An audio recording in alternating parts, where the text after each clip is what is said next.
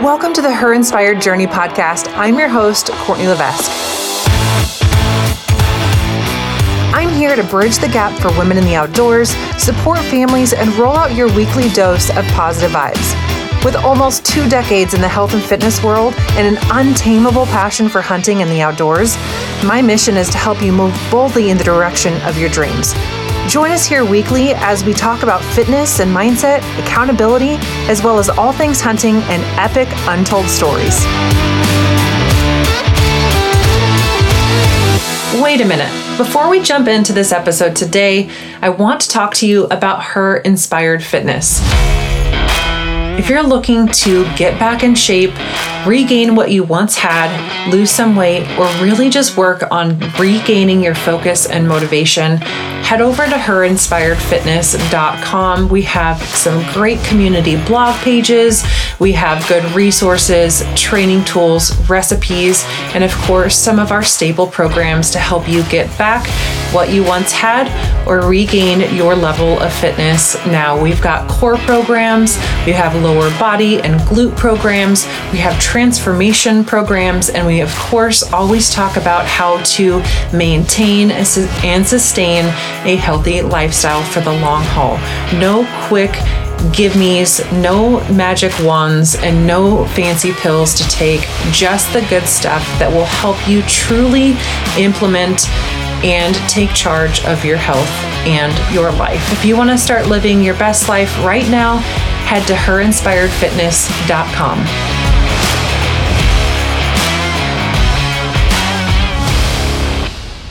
Dive right into this episode uh, with the whole shower bath vibe going on in the background. So whatever, it is what it is. Welcome to the show. I've got Britt Lewick on the on. Did I say that right? Lewick. Yep. Yep, Lewick. Okay, this is gonna be a good episode. I'm ready for this. Are you ready for this?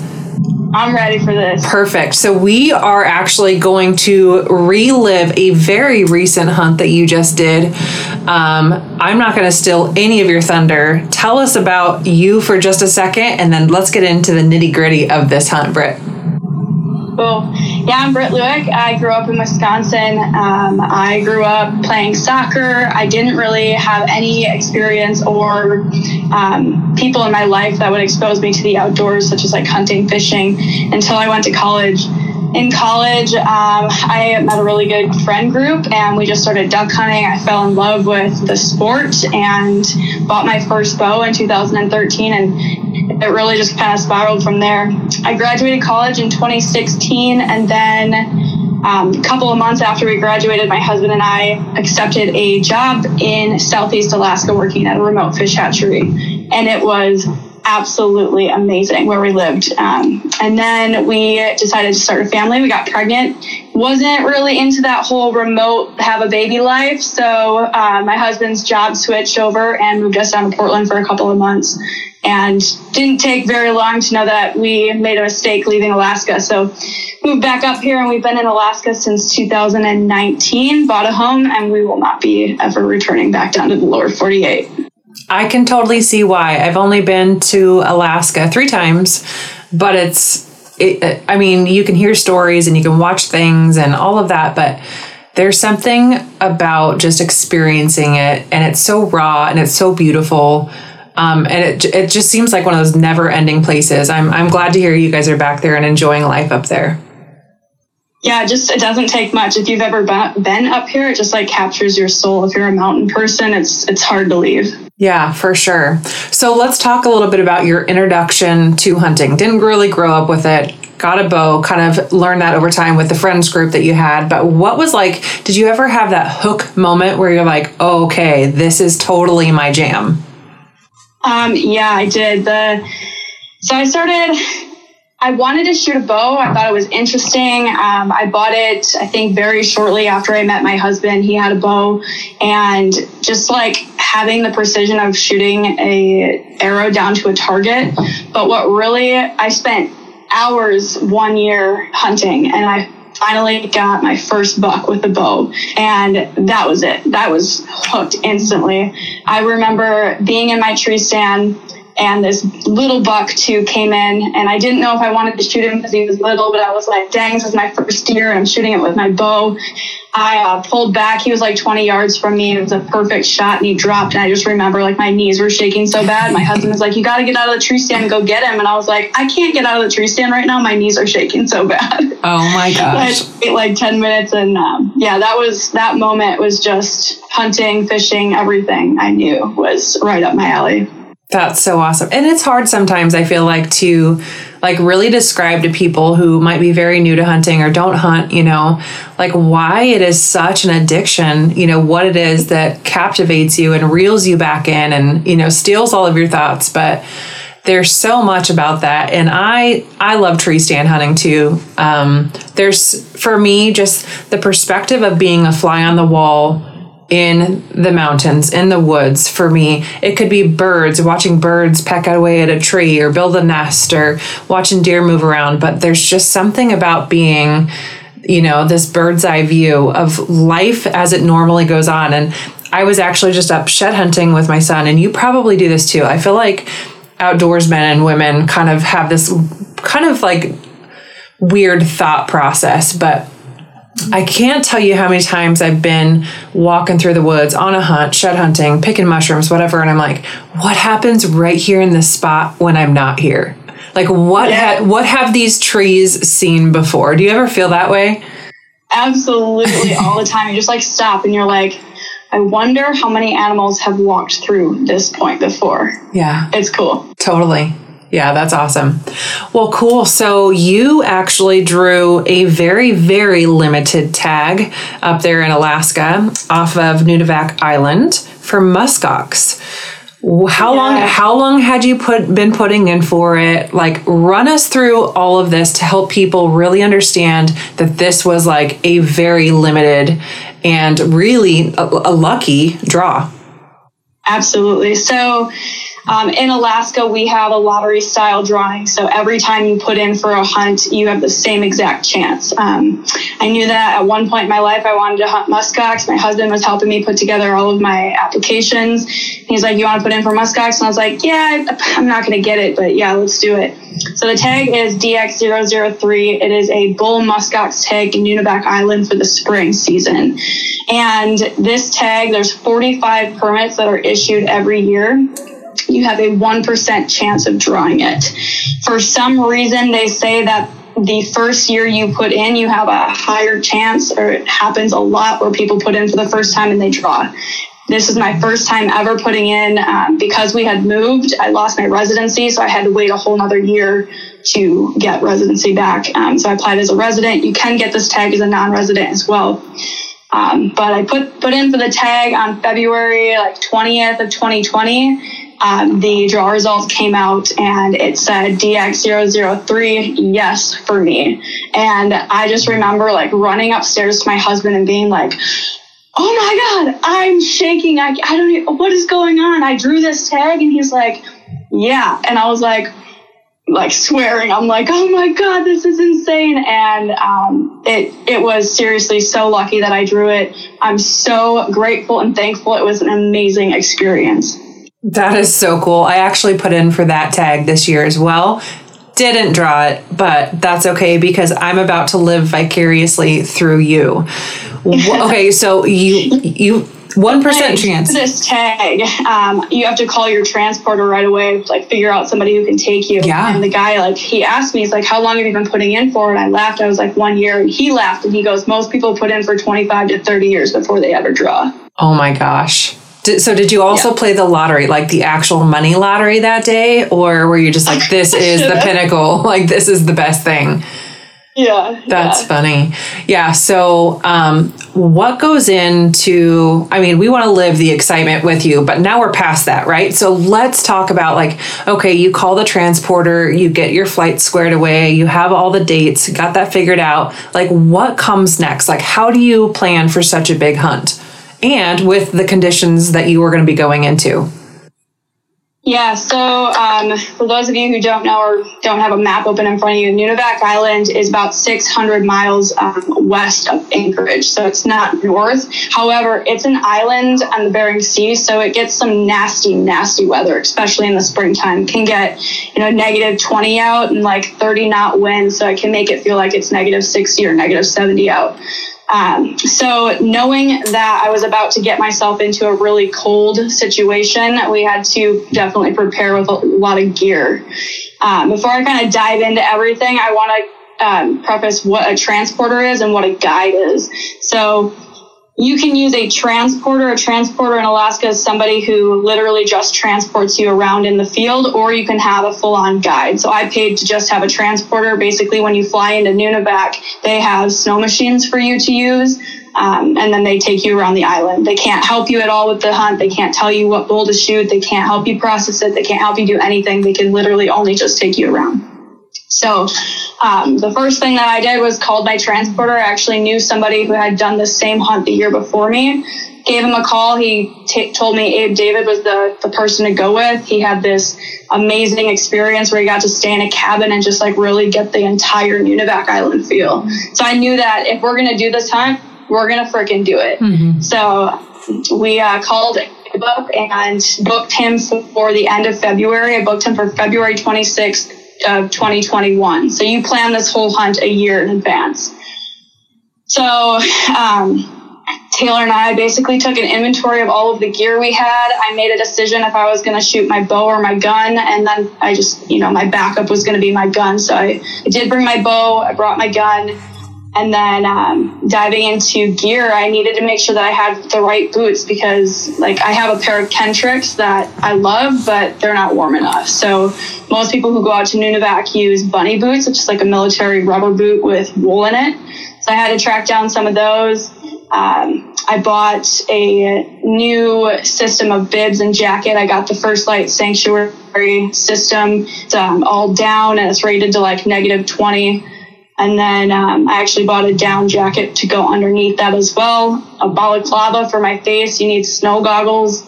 Then you need you need to figure out where you're staying, all your food. So literally, it was it took months just to come up with just a gear list of what we needed to bring. Um, once we had our gear list, you have to start talking about logistics. How are you going to get all of this stuff out there? You got to fly with a lot of stuff. Once you get into, you fly Anchorage to Bethel. Once you get into Bethel, you take a smaller plane into um, Nuna, or into Mekoryuk, which is um, the village in on Nunivak Island. But you have a weight limit, so you can bring 80 pounds for free, and then you have to pay like a buck 37 or something like that for every additional pound. Hmm top of that, you can't fly with isobutane, um, so we had to barge out some fuel just to have Jetboil fuel to eat. So, I mean, there's a lot of logistics that go into a hunt like this, and it took the entire year to figure everything out. Wow. What was the hardest part of planning? Um, so the transporter that we used, and for most of them, um, they're kind of hard to communicate with. Most of them, you can like give them a call, but they're just a transporter, so they can't really give you like any advice on like what should I bring? Should I bring water? Should I do this? Um, they're, they're, really just there to, when you fly in, I'll be there to pick you up and then we'll make a plan and then you'll go on your hunt. So the communication back and forth between the transporter and making sure that like I knew what I was about to get myself into, mm-hmm. that was the toughest part for us. Did you just really lean into having conversations with people that had been there before to kind of like gauge the perspective of how the situation was going to play out? Yeah, so I had a couple of really long conversations with some male hunters who went the year before me. I think there's a local guy who went two years before me. So I sat down with him, watched a lot of, we watched the Meat Eater episode uh, about muskox hunting, and there's a lot of YouTube videos. So reading articles on Google, YouTube videos, and then personal contacts, just talking to everybody to figure out how people make this happen is exactly what we did. Were there any recommendations that you that kind of like stopped you in your track for doing a hunt like this? Um, honestly, no. We just um, we just went to Kodiak on a goat hunt and had to do the exact same thing. Just because you can't ship some things, you got to go through the airport with weapons. You got to make sure your knives are all in the same spot. So nothing really, nothing really stopped me in my tracks. One thing that was interesting is that so when you're hunting a muskox, the best way to do it and the most ethical way to do it is to kind of surround them like you're a wolf pack and then you can move in on them. If you're using a bow, this is really the only way to do it because they'll keep running away from you. Mm. And when they run, they only run like 150 yards. But that was one thing that I was like, dang, I don't think I'll ever in my life hunt something that I have to surround like a wolf pack to get them to stop because it's it's really like if you're hunting bison, if you've seen bison hunts like that, it's uh, more of a harvest than really a hunt.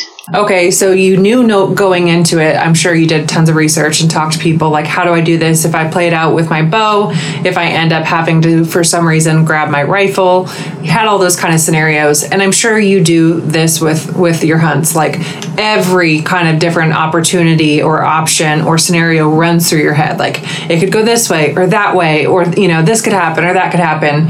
Um, and sometimes I think we can kind of psych ourselves a little bit. Do you get into that kind of um, like leading up to the hunt where you're kind of psyching yourself in or out of the hunt?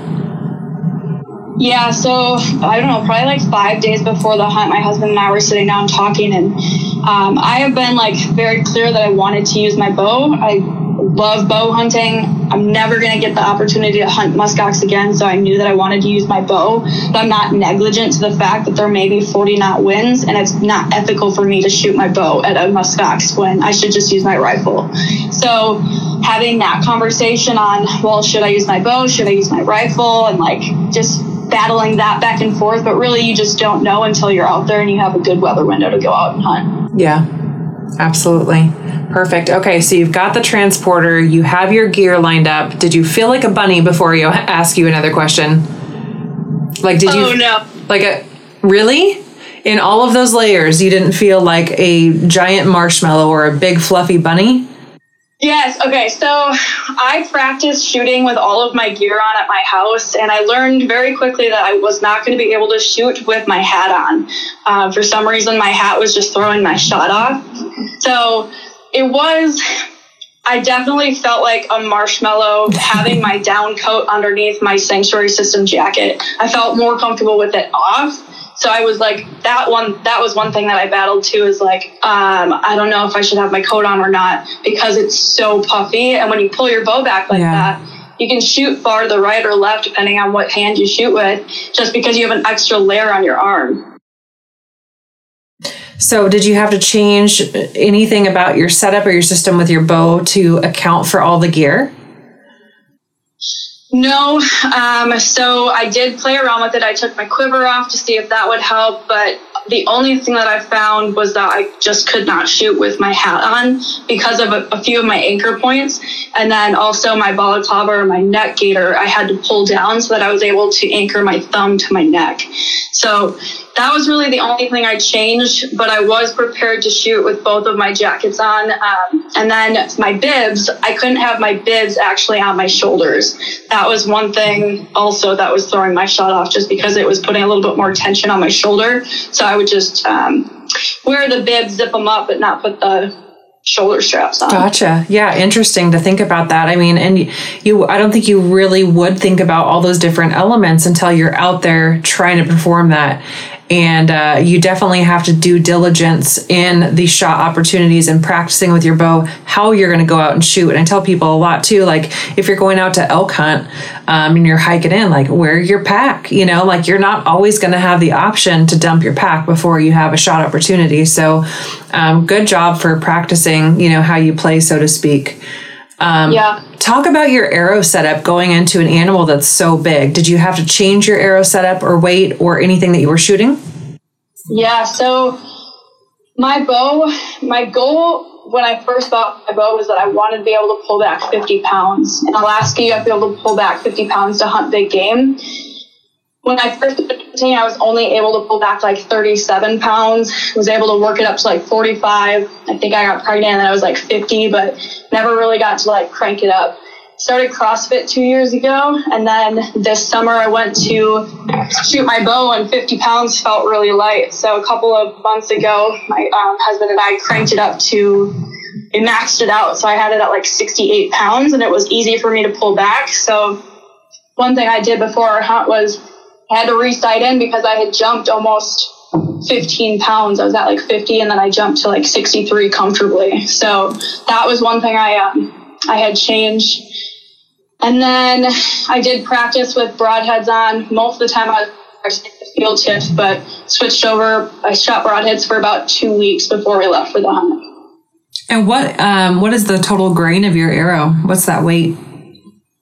Um, I don't know it exactly. It's just over 300, I think. Um, Alaska has specific regs on what grain arrow you can use, um, what length arrow and then they ha- you have to be able to pull back at least 50 pounds awesome yeah good to have those um, procedures and basically just have a, a, minimum we do here in oregon i think most states do for bow hunting and, and for all sorts of weapons and stuff but uh, definitely good to know and be diligent with um, you know having those regs in mind i even like if i'm hunting a different state i'm always like okay i need to make sure the regs are downloaded or i've got them you know hard copy in the rig or something because there's so many different nuances sometimes too. I feel like you know cutting diameter of a broadhead or whatever. So it's it's good to have those things uh, fresh and uh, upfront for sure.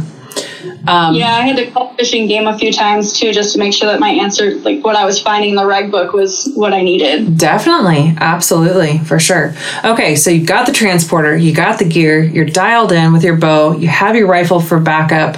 It's game time. You're getting in. You guys are going to the hunt. What is going through your mind?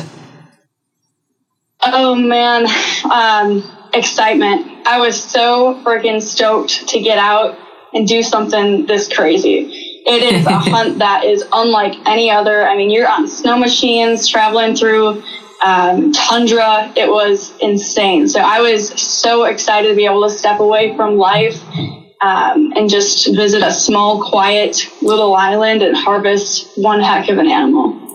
So once you get out there, you get them spotted. What happens next?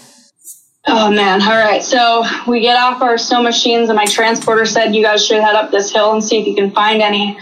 So at this point, everything is like still on the sled. I've got my bow and gun in the case still. Get up to the top of this hill and all I see is brown and boss. So the boss is the horn of the muskox. And so I knew it was a bull so I just turned around. I didn't even take my binos out. I just went and grabbed my bow, came back up, took a look through the binos. It was four bulls all together. You could tell that two of them were probably like five or six year old bulls. One of them stood out to be a little bit older, and then one was pretty young.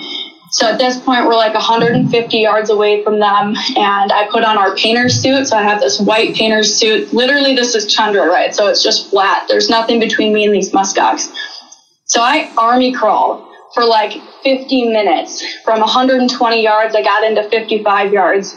It took me forever, and I was sweating at this point. And it was like 20 degrees out, which is a really, really warm day for Nunivak, and there was no wind. So I had taken my coat off I took my neck gaiter off, and I was just crawling with my gloves, my release on, and my bow. Are you and solo at this point? It sucks to army crawl and have to move your bow with you as you're yeah, going. for sure. So are you by yourself then at this point?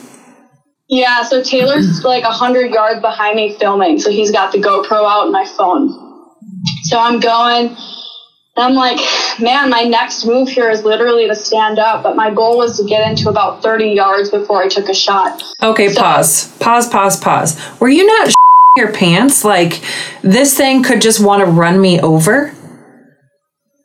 At this point, I wasn't because I knew they didn't see me.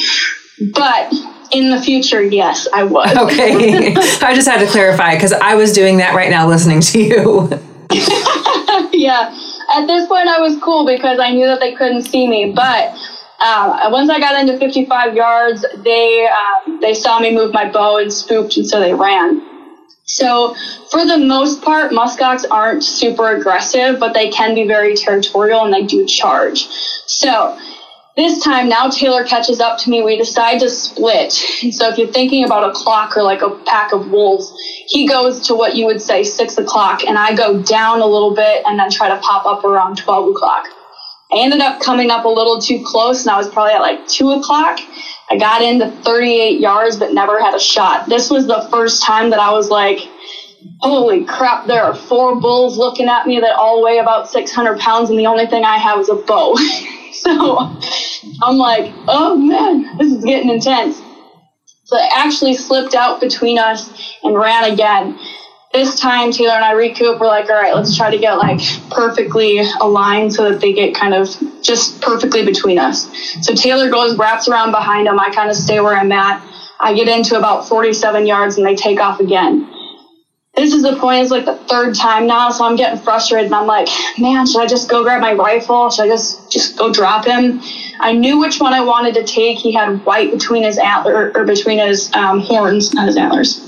So I knew he was old. He kept stepping out from the other three. So we go back, um, we get the uh, snow machine. So Taylor takes the snow machine, wraps it around to six o'clock. He gets up and walks to nine o'clock. And then I'm kind of floating at like three or four.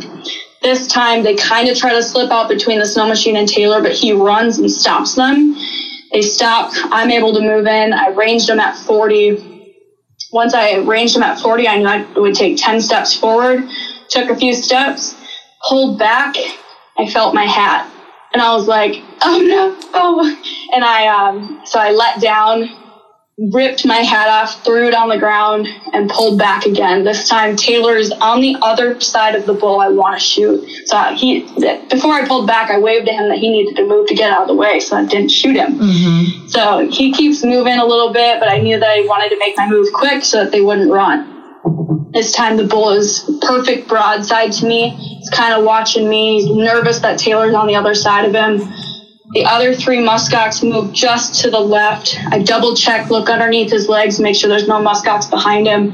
Pull back at 30 yards. Send my arrow down, goes straight through him. In my head, I'm like, nock another arrow, nock another arrow, nock another arrow. So I pulled another arrow out. At the, by the time I even got it nocked, the muskox had turned towards me. He was just pouring blood from his nose, and he dropped within 20 seconds. Wow! And I just threw my hands up and was like, "Dang! Oh my god!" Holy cow! yeah, that was it. Dang! How so? How many days into the hunt were you at this point? Um, so we flew in on Tuesday. We flew into Bethel on Tuesday. Flew out to Nunivak on Wednesday and Thursday was the first and the only day that we hunted. Wow.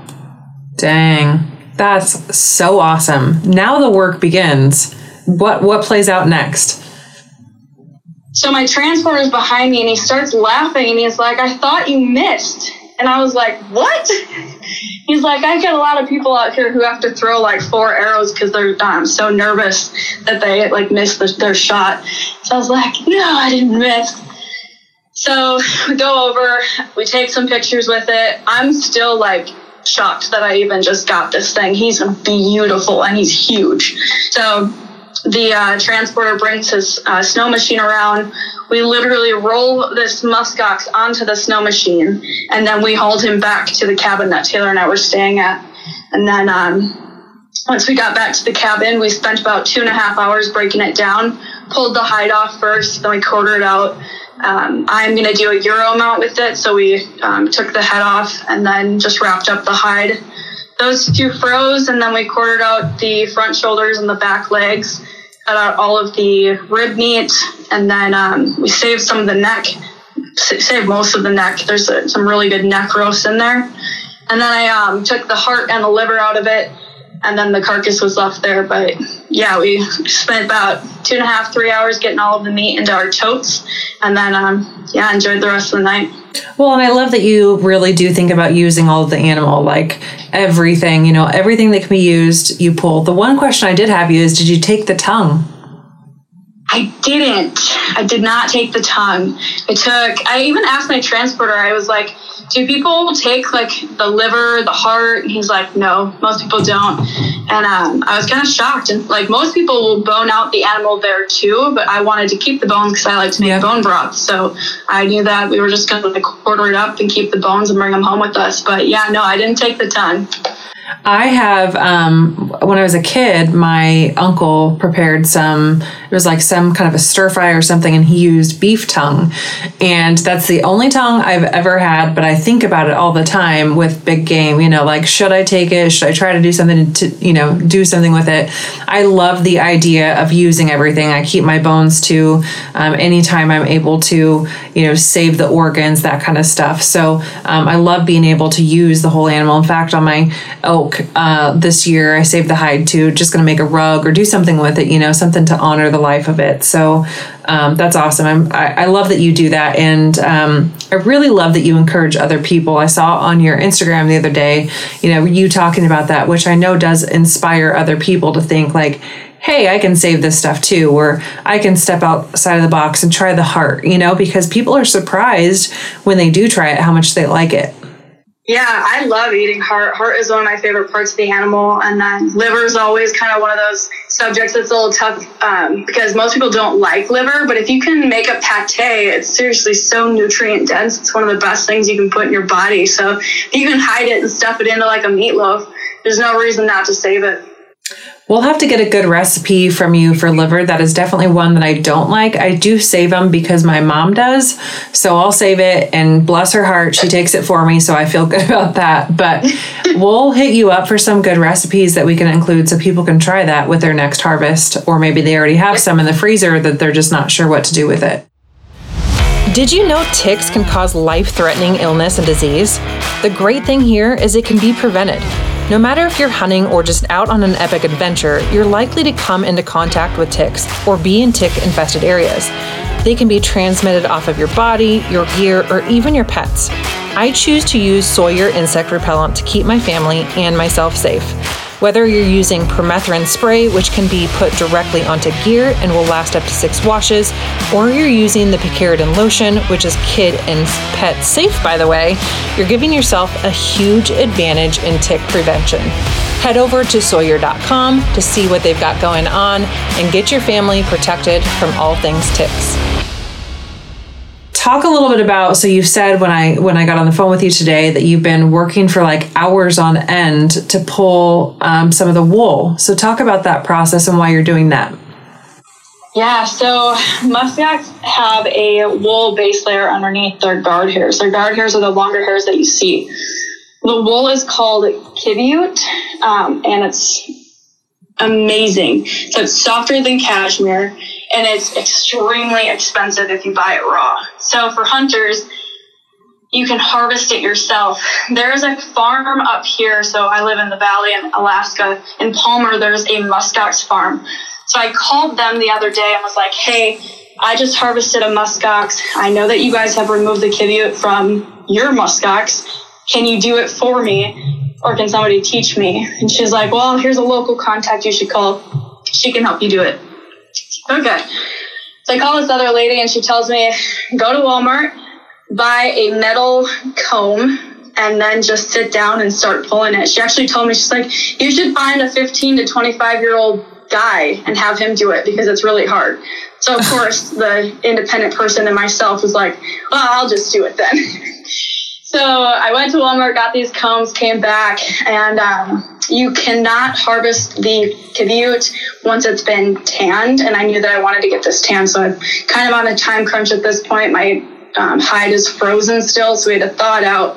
But basically, it is one heck of a pro- um, progress. You got to go in, you got to start from the bottom. You're basically brushing this muskox's hair and then trying to pick out all of the wool from the bottom. And I've spent almost 20 hours pulling out, and I think I've got maybe like 50 ounces of wool. But one ounce of raw wool goes for just about hundred bucks. So I was like, I'm gonna, I'm gonna do this. That's awesome. Good for you. Heck yeah.